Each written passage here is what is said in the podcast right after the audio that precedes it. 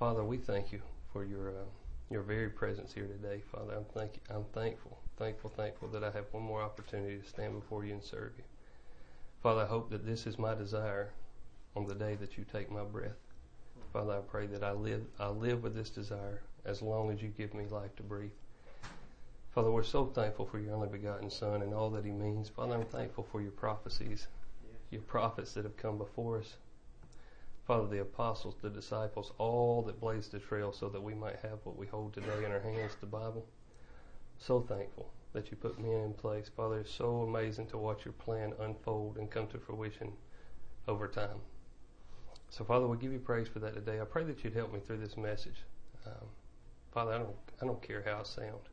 But I do care that I don't mess up anything that you had for these people. And so, Father, I pray that you give me your blessing, that you give me your grace, and let me let me do what you sent me here to do, Father. I love you. I'm thankful for your Son, your only begotten Son. We ask these things in His holy name. Amen. So, happy new moon to everybody. Isn't it good to gather here at Yahweh's church? Yeah. Yahweh's people. I'm so thankful. I know sometimes it gets busy and we think, man, I need to do something else. I need to be somewhere else. I need to be working on something. Mm. And there's so many things that I need to get done. I don't have time to ch- come to church today, but brothers and sisters, this is exactly what you need to be doing. You need to be right here. You need to be right here. In spite of all the worldly things that we could be tied up in and um, doing today, this is exactly what Yahweh would have us to be doing to meet together, to assemble ourselves as a congregation and worship Him and learn about His Word. With all that being said, Yahweh's family is the only family that's going to stand throughout eternity. They're the only one that's going to stand, and Yahweh's will is the only standard that matters. Amen. It doesn't matter about anything else. All the other things in life are vanity. They will perish. Your jobs will come to an end. Your hobbies will come to an end. And even the people that you deal with on a daily basis, they will eventually cease unless they're part of the family of Yahweh mm. or part of Yahweh's household. And so let's not forsake Yahweh to entertain the pleasures of the flesh, but rather let's walk in Yahweh's counsel and follow His Son in everything we do. Every every day we get up, let's let's do that and make it a point to be part of Yahweh's plan. Now, aren't you glad that you're here? Yes. All Yahweh's children said, "Yeah, Amen." Well, if you have your Bibles, go ahead and open them up to the first gospel. That is Isaiah 53, not Matthew. And um, I told you last time I taught that I thought Isaiah 53 was the first gospel, not the not the fifth gospel as some refer to it. But um, open up to Isaiah 53. We're going to read it all the way through, and then uh, then we'll start to break it down in verses. Isaiah 53 is starting. Let's start in Isaiah 52, verse 13. I think that's where this starts, so let's do that. It says, "See, my servant will will act wisely." He will be raised and lifted up and greatly exalted, just as, he, as many were appalled at you.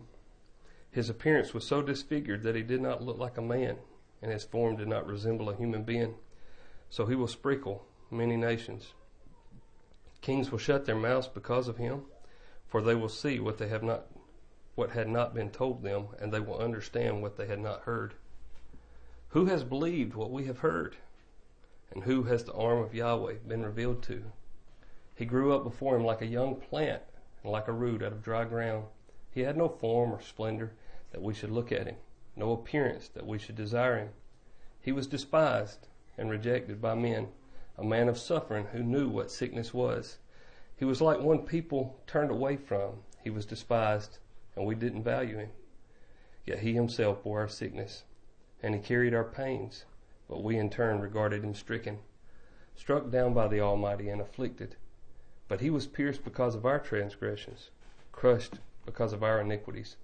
Punishment for our peace was on him, and we are healed by his wounds. We all went astray like sheep. We all have turned to our own way, and Yahweh has punished him for the iniquity of us all.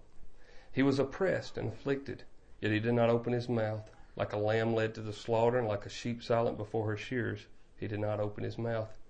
He was taken away because of oppression and judgment. And who considered his fate? For he was cut off from the land of the living. He was struck because of my people's rebellion. They made his grave with the wicked and with a rich man at his death, although he had done no violence and had not spoken deceitfully. Yet Yahweh was pleased to crush him, and he made him sick. When you make him a restitution offering, he will see his seed, he will prolong his days, and the will of Yahweh will succeed by his hand. He will see it out of his anguish, and he will be satisfied with his knowledge. My righteous servant will justify many, and he will carry their iniquities. Therefore I will give him the many as a portion, and he will receive the mightiest spoil, because he submitted himself to death and was counted among the rebels. Yet he bore the sin of many and interceded for the rebels. now we're just going to concentrate on the first three verses of chapter 53 today, but before I do, I want to refresh your memory about what's going on here. And um, the first sermon that I taught in Isaiah 53 was basically just an overview of the whole chapter. You can go back and look at that at your own time if you'd like to, but it's really just a summary or maybe a fast track course through Isaiah 53 over the whole chapter. But in the second sermon that I taught on Isaiah 53, we covered the last three verses of Isaiah 52. We learned that the last part of Isaiah 52 was a preface of Isaiah 53, being the prophecy of the suffering servant that would startle many nations. We talked about how he would be the perfect slave of Yahweh, the Ebed of Yahweh in Hebrew. He would fulfill all that he was sent to do as Yahweh's servant. We talked about how he would be exalted in doing so. Mm-hmm. He would be raised from the grave. He would be lifted up into the heavens and he would be greatly exalted as king over heavens and earth. High, higher, and highest is what we talked about last time. We discussed his appearance and his disfigurement because of the wrath that was poured out on him. We talked about how he was so destroyed that he did not even resemble a man. His face was beaten. His head, his hands, his side, his feet were all pierced. He was spit on. He was mocked. He was stripped of his clothing. His clothes were removed from him, and the Romans cast lots for his clothes. Clothes. Needless to say, this was the perfect example of the worst crucifixion and exhibition ever recorded in history. And because of this, we realized that nations would be startled on account of that. All the nations that saw this would shut their mouths in amazement, both present and time to come in the future. And do you remember why they would be amazed? It's not only because of the wicked act and the unjust punishment that took place, but also because, as verse 15 points out in chapter 52, it says that they will see what had not been told them and they will understand what they had not heard. We learned about who these people would be last time I taught. And we also decided who they could not be based on the context of the passage. In short, we discovered that the kings that would be amazed would be the kings of other nations outside of Jerusalem, outside of Judah, outside of Israel as a whole. They would be kings of other nations the people who have not heard the message from the prophets about the coming Messiah. We also learned that it couldn't be the we couldn't be the Jews because we know that they did hear the message from all the prophets, from Samuel on, but they rejected. You can read that in Acts chapter three. It talks about them hearing hearing about it from Samuel on. Yahweh says in Isaiah chapter 65 and verse 2 that he spreads out his hands all day long to a rebellious people who walk in the wrong path, following their own thoughts. The Jewish people in the nation of Israel, in the sense of ethnicity, are a rebellious people. They are a rebellious people. They killed the Prince of Peace. Yahweh sent them a healer, and even though that they knew that he was promised, they still rejected him. Now, I'm not trying to be anti-Semitic or anti-Zionist by any means. Anybody that knows me knows that that's not me. I'm not picking on a group of people or race of people or however you see that. But the nation of Israel is Yahweh's people. We can't deny that. That's that's Yahweh's people. But I am just reading what Yahweh says about his people here, and so if he says that they're rebellious, then I must assume that they are rebellious people. I'm not saying I'm any better either, because even though I've read the book, I know the end of it. I know what Yahweh expects of us. The laws that we should keep, the prophets we read, we should understand. I know all that. I still struggle with the act of unbelief from time to time. I think we all do. I think that's just something that we deal with. However, my point is this in Isaiah chapter 52 and verse 15, the people who shut their mouths in, in disbelief and amazement, The people who see and understand what they have not heard cannot be the Jews or the nation of Israel because they had heard it. They had already heard it. They heard the message about the Messiah. So now for further proof, we're going to jump right on into verse 1 in chapter 53. But keep in mind, chapter 53 as a whole is a future confession of the Judahites or Jews at some appointed time by Yahweh. There is a ton of eschatology tied up in this chapter. Because I am not an eschatology guru, I chose to leave that part out of the sermon. You can do your own studies on what time frame you think this takes place. I have some thoughts and ideas, but I'm not solid on it, and for that reason, I won't teach it. Okay, you can ask me. I'll be glad to give you my opinion. I just I'm just not super solid on it, so I won't I won't put a time frame on this on the time that the appointed time that this will take place. So chapter 52 is dis, is uh, about disbelief and amazement of the nations. Chapter 53 is the future confession of the Judahites. Just trying to make sure that I make sense here. So let's look at chapter 53 and verse 1. It says, Who has believed what we have heard? I want you to stop right there for a minute. This should be proof that these are not the same people who haven't heard in verse 15 of chapter 52. Notice the past tense verb in verse verbs in verse 1. Who has believed what we have heard. So this verse makes sense as part of the Jews' confession in the future. Who has believed what we have heard. We have heard this from old, in other words. We have read this over and over again. All the former prophets have spoken of his coming, but we didn't believe it. What message should, should they have believed, or what message should we have believed? The message, the message about Yahweh's servant the coming servant of Yahweh. The suffering servant, precisely. This is a message that was given to the nation of Israel. Notice it's not in reference to a message that they gave, but a message that was given. Okay, a message that they heard. That's very important. It's not one that they gave, but rather one that they heard. It was a message given by Jews to the Jews, but it was not given by the ones making the confession. Right? It was given by believing Judahites or believing Israelites. All the prophets of the Bible were Israelites. All of them. All the prophets were Israelites, or at least for the most part. All the apostles were Jewish. All the writers of the Gospels were Jewish. The writers of the New Testament were Jewish.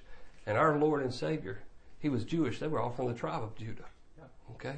Judahites. When I say Jewish, I'm talking about participating in Judaism. Okay? Part of the Jewish culture. All right? But still, it's not a confession given by general Jews in context, but rather it's a confession of the Jews that didn't believe the message that was given by the Israelite prophets. Okay? This is a statement of admission that they heard it, but they didn't listen. This is what they're doing. They're saying, Who has believed it? We know that we heard it, but who believed it? Mm. Okay? See, at least from the New Testament on, every Jewish man or every Jewish person has heard the message about Yeshua, if not but for one reason. They've heard it that they may reject it. If you're participating Orthodox Jews today, you have heard the message about Christ so that you might reject it. You can't reject something you've not heard. Okay? I can think of no other ethnic group that would know more about Jewish history, Jewish culture, the Old Testament, the books of the prophets, or the Torah better than the Jewish people themselves. Mm. I can't think of any other ethnic group. And they also know the New Testament writings as well, but they have a very, very critical view of the New Testament. Let me give you a little insight on what they think about Yeshua, for starters. Mm. For starters, the Hebrew name for Jesus, as the common church wouldn't would, would call him, is Yeshua. We all know that, but that's for in case somebody that's listening to this sermon doesn't know that. Okay? Well, the Hebrew Jewish rabbis hated Yeshua so much that they took the name Yeshua, they dropped the A at the end of his name, and they changed it to the name Yeshu, which means let his name be blotted out. Mm. Okay? You can find this in contemporary writings of the rabbis. It's kind of like saying, let his name be blotted out. We won't have this man rule over us. He also is called by the rabbis the transgressor the Talui, the hanged one.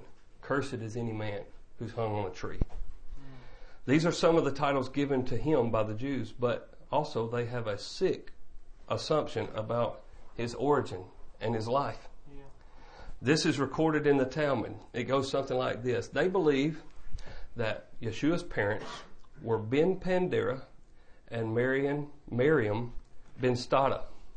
Miriam Ben Stada was a hairdresser who had an adulterous affair with Joseph Pandera, Joseph Ben Pandera, who was a Roman mercenary. And the result was the bastardized child, Yeshua. Okay? And then they say that Yeshua went to Egypt to learn magical arts in order to lead ministry.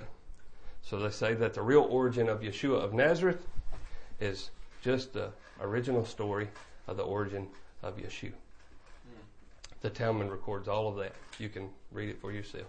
It's not hearsay. Blasphemy, of course, but it may help to explain why they rejected Yeshua as Messiah. They have for centuries rejected the prophecies and the stories about Yeshua from the prophets and the men of old. They have heard it and they have read it, and yet they still reject it. The Jewish people have been busy for years trying to discredit the validity of our Lord. And like I said, I can think of no other ethnic group who has done more to destroy the character of Yeshua of Nazareth. So there's coming a day in the future when the remnant looks back, the remnant of Judahite people will look back and they will say, Who has believed what we have heard? Now, the Apostle Paul understands the meaning. I want you to look at Romans chapter 10 with me, real quick. The Apostle Paul understands exactly the meaning of Isaiah, here in Isaiah 53. Look, I marked my Bible and I'm still having trouble finding it. he under, understands the confession the Jews will make on the day because in Romans chapter 10 and verse 11, he says, Now the scripture says, No one who believes on him will be put to shame. In other words, they won't lose their life. They'll have eternal life. They won't be put to shame in front of the Father. When He reveals you to the Father, you won't be put to shame, but rather you'll be covered in His blood, okay? Or uh, justified by Him. Verse 12 says, For there is no distinction between Jew and Greek, since the same Lord of all is rich to all who call on Him. This is just a backup verse to verse 11. There's no distinction between Jew and Greek. Nobody will be put to shame. Following verse 11. Verse 13, it says, For everyone who calls on the name of the Lord will be saved. Now, verse 14. But how can they call on him whom they have not believed? And how can they believe without hearing about him? And how can they hear without a preacher? And how can they preach unless they are sent? As it is written, How welcome are the feet of those who announce the gospel of good things. Now look at verse 16. But all did not obey the gospel. Who is the all? These are the people that reject the Messiah, mm. right? Those are the people that did not obey the gospel. And listen to verse 16. It says, For Isaiah said, Lord, who has believed our message? Sounds just like Isaiah 53 1. Now, verse 17, it says, So faith comes from what is heard, and what is heard comes through the message about Yeshua.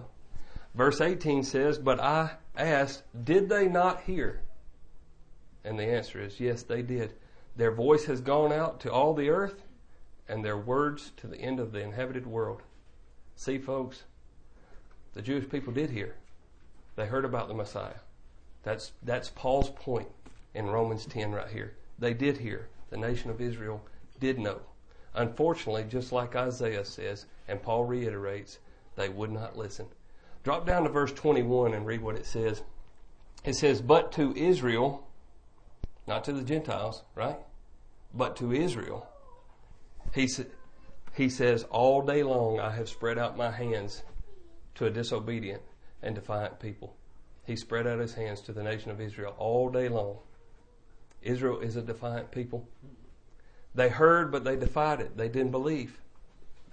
So they know it because they heard it, but they just didn't believe it. But one day, they will. And when that day comes, they will start their confession with these words Who has believed what we have heard? Isaiah 53 1.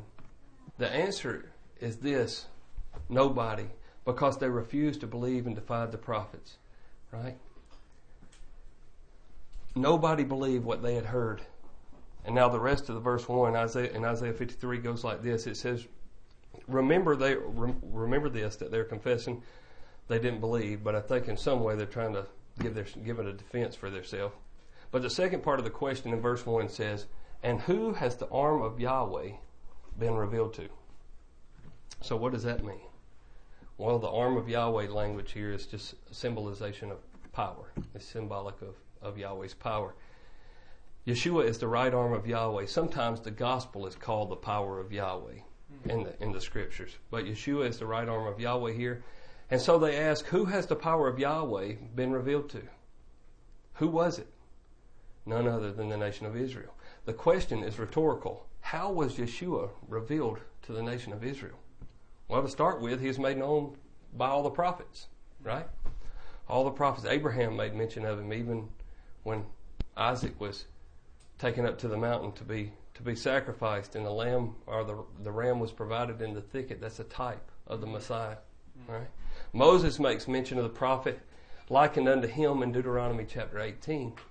We see the immediate fulfillment of that in Joshua the son of Nun, and then we see a secondary fulfillment of it in Christ. Mm-hmm. That's the prophet that's likened unto Moses in Deuteronomy 18. All of the major prophets mention him, and the minor prophets do as well. From his birth to his resurrection and his exaltation is covered throughout the prophets. We can see it all through there. Daniel talks about the one coming on the cloud. Mm-hmm. Uh, David talks about in Psalms chapter 110 when he says, Sit here at my right hand until I make my, thine enemies a footstool. The Lord saith unto my Lord, Yahweh saith unto my Adonai. So all the prophets of old mentioned him and declared Yahweh's son, but not only that, this is a confession that hasn't taken place yet. Okay, Isaiah 53 verses 1 through 12 has not taken place yet. It's still yet future. So since then, the New Testament has been lived out it has been penned, and we have it in our hands today, right? It's all about Christ and His church. Mm. We know all about Yeshua. We know all about the church that He started. What did He tell Peter? He says, On this rock, mm. I'll build my church. Later on, Paul goes around, starts all the churches. And from there, Peter, James, up in Jerusalem, the churches start to build. And here we are today. This is part of Yahweh's church. This is, this is Yeshua's church. Mm. Okay? So, so today, so much about Yeshua has been said all over the world, all over the place. Mm. How do you how do you get away from that? And if that is it, if that isn't enough, what about all the unconverted Jews that will make this confession? The ones that walked hand in hand with the Messiah in the streets of Jerusalem. If this takes place after a resurrection, I, I'm not sure, but if it does, what about the ones? What about the ones that walked hand in hand in the in the streets of Jerusalem with him? They saw his miracles. they watched his healings. They witnessed his wisdom in the synagogues. They saw and heard of his resurrection, yet they still did not believe that Yeshua was the suffering servant of Yahweh that was sent, according to Isaiah 52 and 53. Now that blows my mind that there's any way possible that you can read Isaiah chapter 53, parallel it with the Gospels, and not see that the suffering servant is obviously Yeshua of Nazareth. It blows my mind.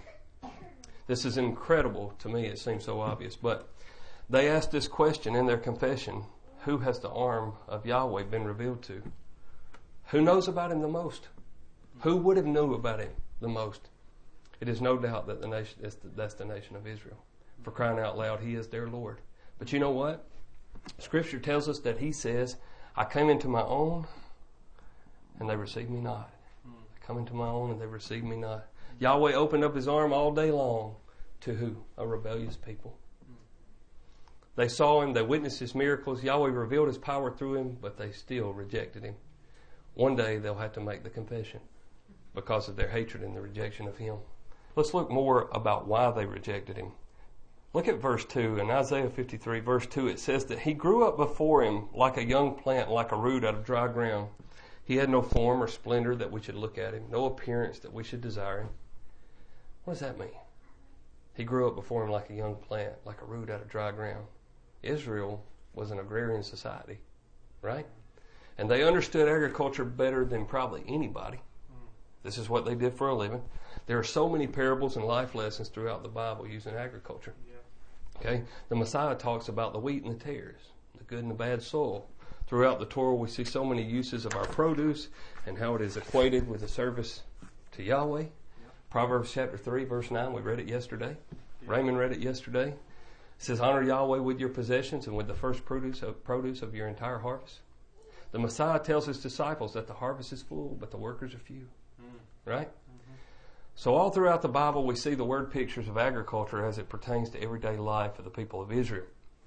And so, I think that that is exactly what this is. It's a word picture describing the insignificance of Yeshua, or at least the insignificance in their eyes. He grew up before him. In other words, Yeshua grew up before Yahweh like a young plant. Luke 2.52 talks about how he grew up before him in stature and in wisdom, not just before Yahweh, but also before the people. Okay? Yahweh calls him his beloved son in whom him, he is well pleased. Yahweh watches him grow. He watches him grow from a baby yeah. all the way up. Okay? So that's the first part of the statement. But then they say he was like a root out of dry ground. And I think there's some significance to that statement. A root out of dry ground portrays something of insignificance. Insignificance. He was what we would call, maybe here in the South, a sucker branch. All right? He wasn't really part of the good plant. He just kind of sprang up over here, unattended, not watered. The dirt wasn't cultivated where he was from. He was from Nazareth. Wasn't great ground, wasn't a good farm. In their eyes, he was like a small, insignificant branch that, bro- that grows off the bottom of a tomato stalk. You cut that off, it needs to be removed because it draws nutrients away from the real plant, the plant that's going to produce fruit. You cut that off, you get rid of it. He was considered small, unnecessary, irrelevant, and not needed. He was born to a carpenter and an insignificant mother. Born to a no good, born in a no good town called Nazareth. He wasn't born in a palace or even a house, but in a stable. His birth was attended by shepherds who were the lowest people on the social ladder.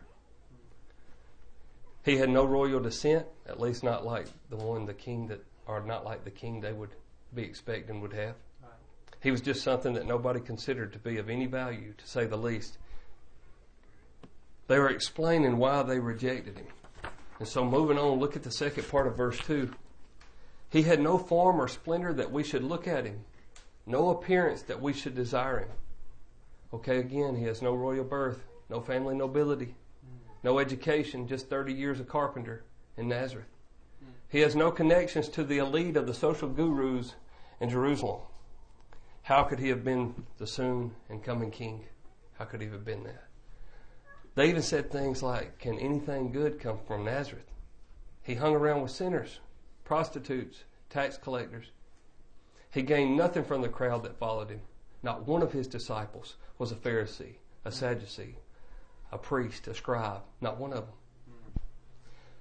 For crying out loud, his own town rejected him. Mark 6 gives us that account of him teaching in the synagogue on the Sabbath day. And what did his hometown heroes say about him? Where did this man get these things? How are these miracles performed by his hands? Isn't this the carpenter, the son of Mary, and the brother of James, Joseph, Judas, and Simon? And aren't his sisters here with us? They were offended by him. They were offended by him. See, folks, it, it would be like me running for president. All of the people of the United States would say, Whoa, where did this redneck come from? This isn't going to work. This isn't going to work. Who is his parents? Yeah. Who is this man? Yeah. He where did he get his background in politics from? He doesn't he doesn't have any background in politics. What elite university or Ivy League college did he go to? Same concept. Hmm. No prophet has honor in his own home. Amen. No prophet has honor in his own home. They were looking for what their leaders had imagined would come instead of what the real leader told them would come. They couldn't see through the smoke. They couldn't see through the smoke. See, appearances were everything then, just like they are now. When the Israelites picked the king, wasn't he tall and beautiful? Anybody remember Saul? Most prestigious man of all. Said he stood a head taller than everybody else in the crowd, right? Saul was picked because of his stature. Yeah. But when Yahweh picks a king, they're small. And they seem insignificant. Think about the shepherd boy David. As a matter of fact, even the thought of Yeshua being the king was so distasteful that they couldn't even imagine hearing that. You remember his death. They hated that part. How could somebody that wasn't a leader in their system possibly lead or rule the nation as a king? How in the world could that happen? They hated even the idea of it. And it was for this reason that Pilate nailed an inscription over his head when he was crucified that said, This is Yeshua of Nazareth, King of the Jews. Mm. Pilate didn't think he was a king. Pilate knew he wasn't a king, right? Mm. But when the Jews blackmailed him, blackmailed him about handing over Yeshua to them instead of Barabbas, mm-hmm. this was his last slap at the Jewish people for retaliation. Mm. You can read about that in Mark 15 and John 19. You can read all about that. He knew that if the Jews were made one more complaint about him to Caesar, that he'd lose his status. Okay? And so he give them to him, even though he'd washed his hands of the blood, and he says, This man's not guilty. I can't find anything wrong with him. He dresses him up in a robe, puts a crown on his face, on his head, brings him outside, and he says, Here's your king.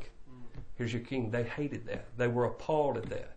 So he goes as far as having a sign made, puts it over his head, and he says, Yeshua of Nazareth, King of the Jews. It was a slap in the Jews' face. So, in an effort to get back at him, that's what he did on a board that hung over the torture stake. It was appalling to all the Jews. There was nothing over the top about him in their eyes, certainly not kingly. Not kingly. There was plenty to be impressed by for the ones who believed in Yeshua. There was plenty to be impressed by, but not for the leaders of Jerusalem. So they didn't believe in the message sent to them.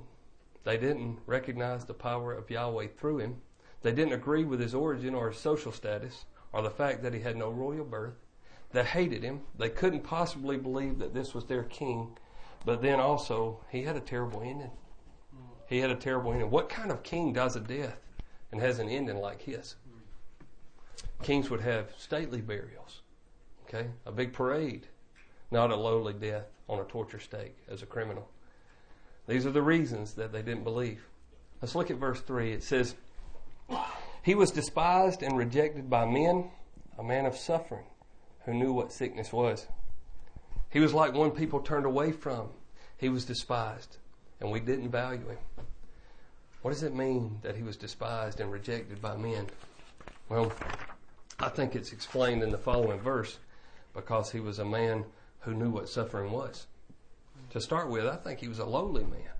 I think he's one of sorrows and grief for his people.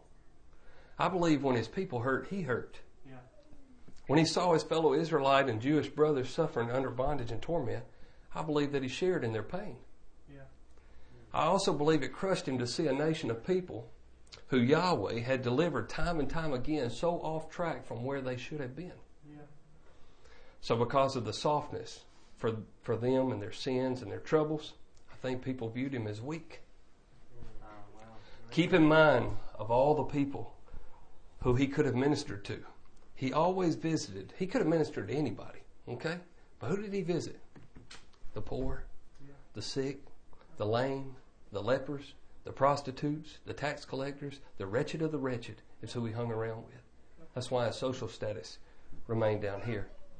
Folks, if you want to make money in your life, all you got to do is hang around people that's got money. That's all it takes. That's all it takes. You hang around people that's got money and you'll have it. If that's what you want out of life. That's not what he chose to do. That's not what he chose to do. He didn't hang around with people of royalty, and for that reason, he was rejected by royalty. When it says he was rejected by men, right here, the Hebrew word is not the general word that is used for men. Okay, the general word that's used for men is the word Adam, but that's not the word that is used right here. It's the Hebrew word ish. Okay, and it signifies prominent men, rulers, or leaders something like that. Mm-hmm. He was rejected by the leaders of the time, not every man in general, not just men in general, but the leaders. Mm-hmm. Okay, the Pharisees, the Sadducees, the people that held clout. That's who he was rejected by. Because he wasn't starstruck by them. He didn't want to be like them. He didn't act like the leaders. Okay, he wasn't starstruck by them. He didn't act like them. Instead, he was a man of sorrow and suffering for his people. And not only that, if we keep reading in verse 3, it says that he was like one people turned away from. He was despised and we didn't value him. Now, I think this is talking about his crucifixion at this point. Okay? I believe that this is part of their confession, is speaking about the torment and the brutal destruction of his appearance at his death. He was like something that you see and you would turn, it would turn your stomach. Maybe today we might say what, what he looked like at his crucifixions would give you the heebie-jeebies, so to speak. Mm. He was so disfigured that Isaiah says in chapter 52 that he didn't even resemble a human being. That those who looked upon him were startled. I can't imagine what he must have looked like. So disfigured that people couldn't even stand to watch him, couldn't stand to look at him. Then the last part of verse 3 says he was despised and we didn't value him. What that means is we didn't value him at all. He meant nothing to us. His life meant nothing to us. His birth meant nothing to us. His ministry meant nothing to us. And his death meant nothing to us. We watched him die and we could care less. We could care less if he was thrown in the dump or if you took his body down or left it up there and let the birds eat it. This is the son of Yahweh. And they didn't care. Yahweh's son hanging on a tree and they didn't care. Mm. Nothing. It didn't mean anything to them. He revealed his son to them by showing him his power, showing them his power. Yahweh did that through his son. He revealed him that way. He even said, This is my son in whom I'm well pleased. He fulfilled these prophecies that we're reading here today. Yahweh did through his son. It meant nothing to the people that'll make this confession. Folks, what a sad day. What a sad day for the people that make this confession. What a sad day it will be.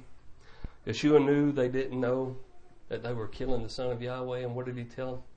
He says, Father, please forgive them. They know not what they do. What a king. What a king. Hang on a tree. Nails drove through your hands, your feet, crown of thorns pierced through your skull. Spears in your side, clothes laid on the ground naked, thirst in the water. And he says, Forgive them. They know not what they do. The people that killed him. What a king. What a king. I wish I had that kind of compassion for somebody who did me wrong.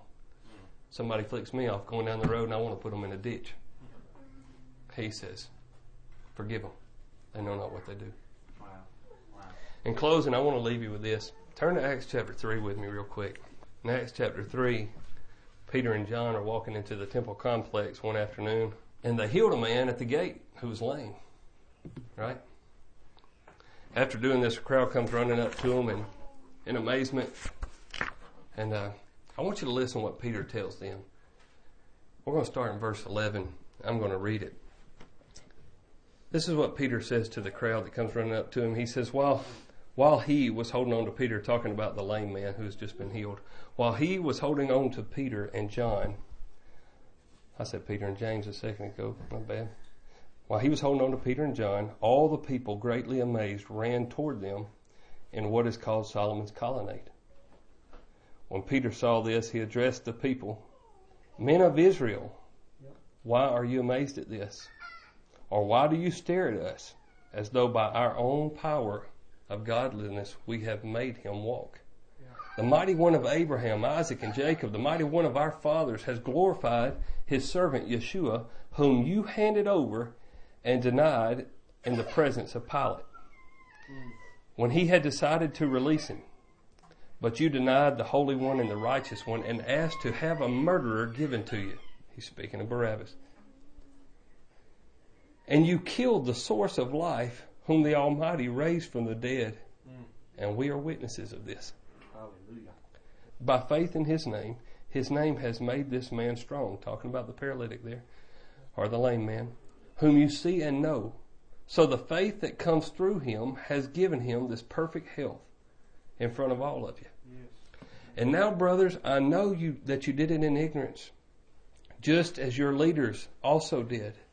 But what the Almighty predicted through the mouth of all the prophets that his Messiah would suffer, he has fulfilled in this way. All the prophets, Isaiah 53 being one of them. Therefore repent and turn back that your sins may be wiped out so that the seasons of refresh, refreshing may come from the presence of the Lord. And he may send Yeshua, who has been appointed Messiah for you. Yes. Heaven must welcome him until the times of times of the restoration of all things which the Almighty spoke about by the mouth of his holy prophets from the beginning. Moses said, Yahweh your Almighty will raise up for you a prophet like me from among your brethren. You must listen to him and everything he will say to you, and it will be that everyone who will not listen to that prophet will be completely cut off from the people. In addition, all the prophets who have spoken, from Samuel and those after him, have also announced these days.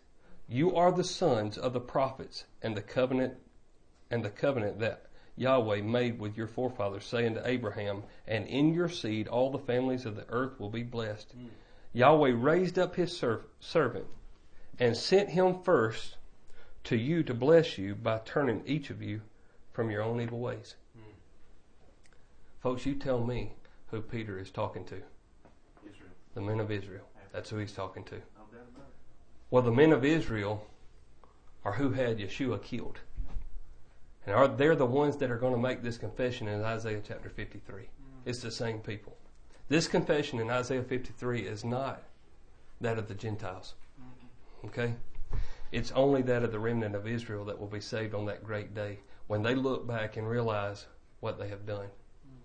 This is repentance, is what it is. Mm. This is a broken-hearted confession of Israel for what they what they missed in the person of Yeshua of Nazareth. Next time I teach, I'm going to try to go through three more verses. We'll just continue on as they continue their confession, and we'll see the details of the ultimate sacrifice that was made by Yeshua and by Yahweh. Yes. And by Yahweh. Until then, continue to read uh, this chapter and meditate on it, Isaiah 53. And uh, may Yahweh bless you.